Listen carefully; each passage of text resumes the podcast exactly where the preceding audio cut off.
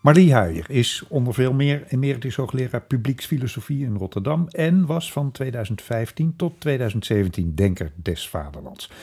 En omdat ze ook arts is en promoveerde op Foucault en diens gedachten over ongeneeslijke ziekten, gaat een deel van haar denken toch ook altijd over onze relatie tot ziekte en dood. En ook haar nieuwste boek, De toekomst van het sterven, betreft dat thema. Huijer, welkom. Dankjewel. Um, er is al het een en ander over gezegd en geschreven over dit boek, uh, want het is al verschenen. Uh, maar ik stel toch maar even de vraag: schrijf je dit boek omdat er nu iets niet goed gaat, naar jouw idee? Ja, twee dingen. Uh, de, de, ene is de corona-epidemie, COVID-19-epidemie. Mm -hmm. Uh, die ons natuurlijk met de neus op de sterfelijkheid uh, heeft gedrukt. We dachten dat de infectieziektes wel een beetje zo voor, voorbij waren. En plots komt er zo'n virus die uh, heel veel doden met zich meebrengt. En ook natuurlijk de lockdowns die enorm ingrepen op ons sociale leven uh, maken dat je natuurlijk toch gaat denken van ja, hoeveel, hoeveel wil je bestrijden en hoe ver wil je gaan? Ook omdat het virus uh, met name bijna 90% slachtoffers onder 70 plus heeft uh, gemaakt.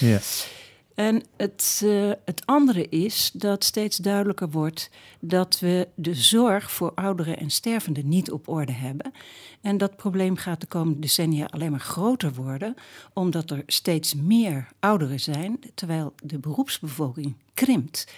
En ja, dat stelt ons voor de vraag: hoe kun je dan goed sterven? Wat moeten we dat doen? Omdat ook de komende decennia, waarin heel veel babyboomers zullen sterven, om dat voor elkaar te krijgen. Ja, um, als, als, ik even uh, de, de twee punten combineer. Je zegt dat in een bijzinnetje bij de COVID-epidemie. Hoe ver wil je gaan in bestrijding en uh, voorkomen van sterven van mensen boven de 70 ja. in dit geval? En het tweede, hoe goed is de zorg voor ouderen uh, geregeld? Hoe goed gaan we om met eigenlijk diezelfde vraag dan? Hè? Want ja. de beroepsbevol beroepsbevolking krimpt, dus er is schaarste in de gezondheidszorg. Ja. Um, is dat het belangrijkste thema? Dat we misschien, want die vraag hoor ik eronder liggen, wel te veel doen om de dood uit te stellen?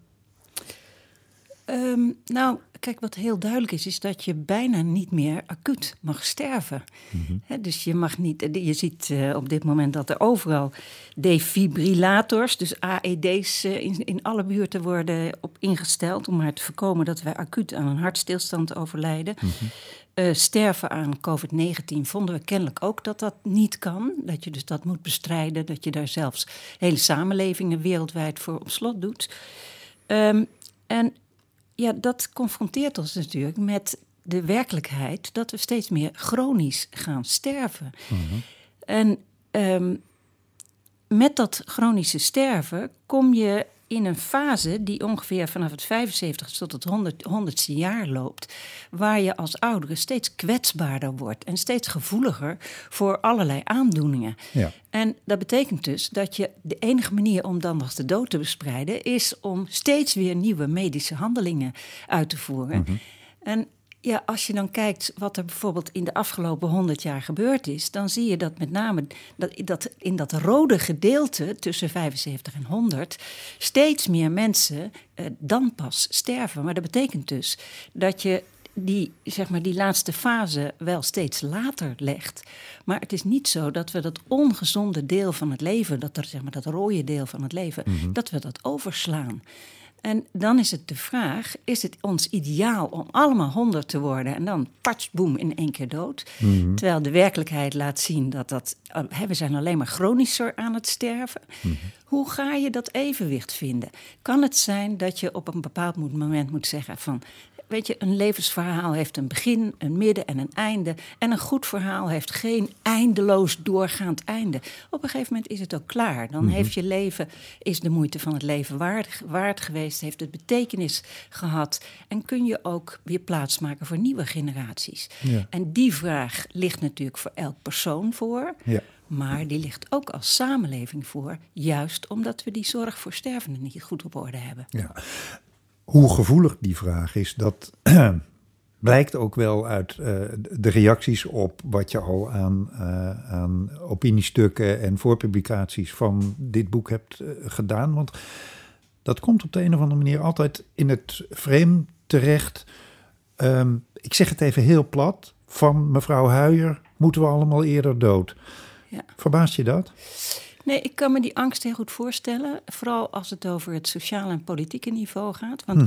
je denkt natuurlijk toch van ja, hallo, straks gaat de, de staat bepalen wanneer mijn leven afgelopen is. Of anders misschien de dokter wel.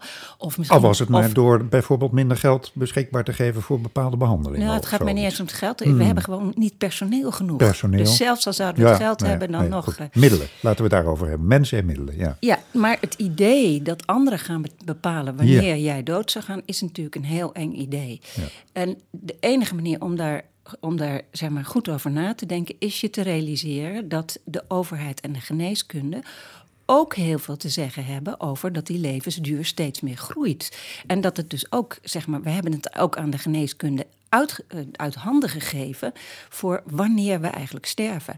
En mijn pleidooi is om dat weer. Uh, zoveel mogelijk in onze eigen handen te krijgen en zelf na te denken van wanneer is het moment daar om mijn leven om, om te denken dat mijn leven afgelopen is. En kun je op een gegeven moment bijvoorbeeld zelf zeggen van ik hoef niet meer allerlei behandelingen. Ik hoef niet steeds maar weer iets nieuws om nog langer in leven te blijven.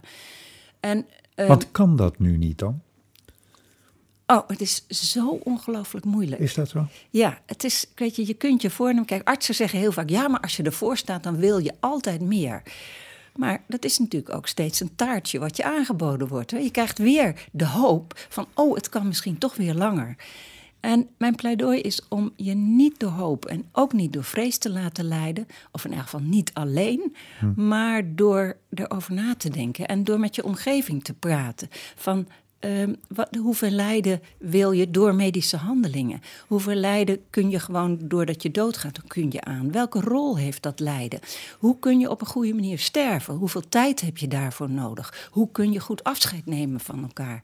Hoe kan je goed met elkaar terugkijken op het leven? En hoe kun je ook zorgen dat volgende generaties zo'n prettige manier van afscheid nemen van jou hebben, dat ze ook zelf niet zo bang zijn voor de dood. Ja, en vooral ook, uh, begrijp ik, om dat gesprek te voeren voordat het te laat is. Voordat je in een ernstige situatie in het ziekenhuis terechtkomt.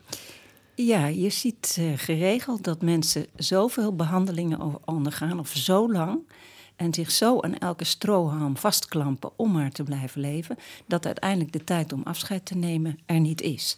Of sterker, dat mensen de moed niet hebben om uh, de tijd daarvoor te nemen en erover te spreken met hun naasten. Of, of in hun ziekteproces inmiddels uh, zo in de war of in paniek Precies, of angstig ver zijn. Ja, ja, en dat zie je natuurlijk met name met dementie. Daar kun je uh, na de diagnose nog een aantal jaren redelijk functioneren. Maar op, stel dat jij denkt van nou, ik wil echt niet in een, uh, als een kastplantje eindigen en ik wil niet dat ik mijn hele familie belast en ik wil gewoon zelf ook niet zo eindigen, dan is het wel een kwestie van echt op het juiste moment nog het besluit nemen dat je graag wil dat er een einde aan je leven komt. En dat valt met name bij dementie niet mee. Dus hm. dan is het inderdaad de kunst om daar vroegtijdig al over te spreken. Ja. Een helder pleidooi, hartelijk dank Marlie Huijer. De toekomst van het sterven is het zevende deel in de reeks van uitgeverij Pluim onder het motto Vitale ideeën voor de wereld van morgen. Mij dunkt dat het hier beslist vitale ideeën uh, betreft. En het boek is inmiddels verschenen. Dankjewel. Dankjewel.